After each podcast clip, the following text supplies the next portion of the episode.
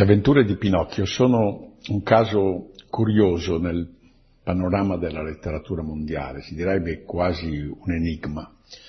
L'enigma sta in questo, un libro nato, si può dire, occasionalmente, condotto avanti senza troppa voglia, senza un progetto, interrotto nella sua stesura almeno due volte, e che improvvisamente diventa un messaggio per tutta l'umanità. Possiamo anzi dire che dall'epoca dell'unità d'Italia è l'unico libro della letteratura italiana che ha avuto un ascolto, un'attenzione a tutte le latitudini, in tutte le regioni della Terra. Allora ci si domanda, ma come mai? Perché questo? C'è una risposta tutto sommato abbastanza semplice ed è che questo libro contiene la verità non una ideologia, non una uh, riflessione parziale, ma la verità totale, la verità totale sull'uomo. C'è una lettura che è la più semplice che si può fare. Eh, Pinocchio è la narrazione della fuga della creatura dal creatore, appena il burattino è costruito scappa subito, e del ritorno della creatura al creatore. È stato osservato che potrebbe anche essere letto come, eh, come dire, la sceneggiatura della parabola del figlio prodigo. Questo creatore però vuole essere anche un padre. E questa è la cosa più originale del libro. In nessuna letteratura c'è mai qualcuno che si è messo in testa di essere un padre di un burattino, di un manufatto. E dunque questo inserisce nella natura legnosa di Pinocchio una vocazione, una vocazione a partecipare alla natura propria del padre. Di là dalla, dalla parabola è la vocazione dell'uomo a partecipare alla natura propria di Dio. L'andata al padre non è senza difficoltà, anzi possiamo dire che nel libro eh, è sempre frustrata. Quando Pinocchio deve decidere da solo, vede dov'è il bene, ma sceglie sempre la parte sbagliata. Tutto questo finché a un certo momento compare un principio di salvezza che è incarnato nella fata turchina, è il mistero della redenzione. L'uomo riesce a salvarsi non per forza propria, ma attraverso un intervento, un intervento che assume quasi, come dire, la, la grazia, la, la bellezza, la dolcezza femminile, il principio femminile della salvezza. Questo è avvenuto nei fatti, è avvenuto attraverso l'incarnazione del Figlio di Dio, quindi la natura umana di Cristo, attraverso l'opera della Chiesa che che continua,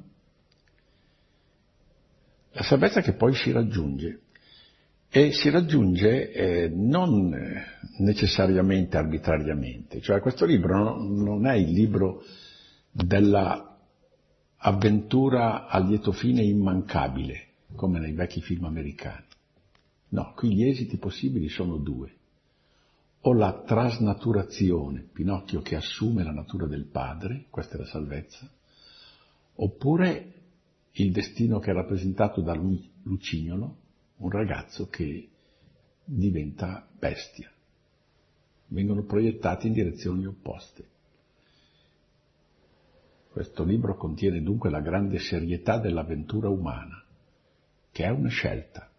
L'uomo che costruisce il suo destino, costruisce ed esercita la sua libertà.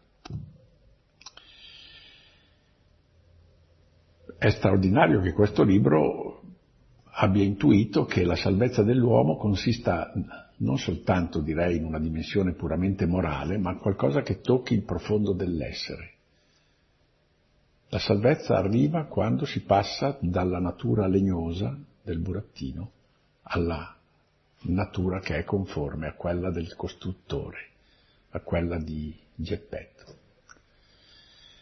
È il libro anche della libertà redenta. L'uomo È libero solo se in lui un principio superiore innerva la sua libertà e gli consente di scegliere il bene. Diversamente l'uomo diventa la realizzazione di quello che è curiosamente testimoniato sia da San Paolo sia dal poeta pagano. Si vede il bene, si conosce come bene, ma alla fine si sceglie il male, a meno che ci sia questa forza redentrice che c'è dentro di noi.